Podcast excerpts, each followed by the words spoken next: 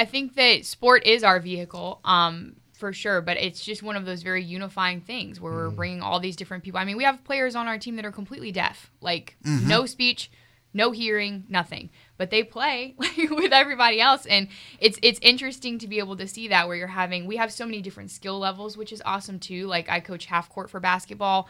Um, we have skills where people may not be able to play a full game, but they're able to practice their skills, and we have people that are out here dunking on each other at the YMCA. Yeah. So it's it's all different levels of people um, and you get people interacting with each other that probably wouldn't with this common thing called sports. And i think that sports is a very uniting feature. We've seen that with the super bowl this year and all the little girls who are watching it with their dad because taylor swift might be on the screen. Yeah. and you know there's certain things like sports and music that can really like bring people together and we've definitely utilized that um, to our advantage in helping to to share the message that we have to spread. It's cool because we have a lot to offer to everybody. Let's say you're not a basketballer, you can be a cheerleader, or let's say you're not that. Like we have bocce ball and like all of these. We Yeah. have something for everyone, um, and it's a very approachable thing where we. It doesn't matter if you're 60 or if you're 18. You're welcome to come and play on our team, and we will find a spot for you, and we will make sure that you feel like you belong. And there's always needs for volunteers and coaches and everything in Special Olympics, but especially in Area 11 around here.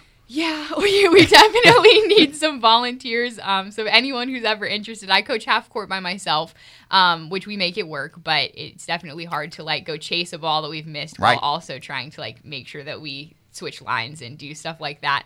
But um, we'll always take volunteers, and I have not played basketball or softball in my entire life. I played volleyball one year, um, Really? very poorly, but I did play volleyball at least. So, but I didn't even play those other sports. So we're really looking for people who are coming in with an open heart and a lot of energy and enthusiasm and patience, and you'll figure out the rest. We'll we'll make sure that you can learn the sport you're coaching. And you, all, all you need to do is go to the Area 11 Special Olympics page and uh, you, you you keep that up and there's all kinds of all kinds of fun things on there. Our Facebook page, feel free to message. I'll get you in touch with the right people, whether you want to volunteer in Stafford or in the Spotsylvania area. We have sports at both. Um, but I'm always welcome. And I think um, probably the Special Olympics website to the Virginia website Yeah. has our area director's Yeah. contact information on it too. So they can go there as well um, and reach out to us and try to get involved. And that's specialolympicsva.org. yeah, SpecialOlympicsVA.org. All kinds of great information. That'll be the connector to everything, including Area 11's amazing opportunities.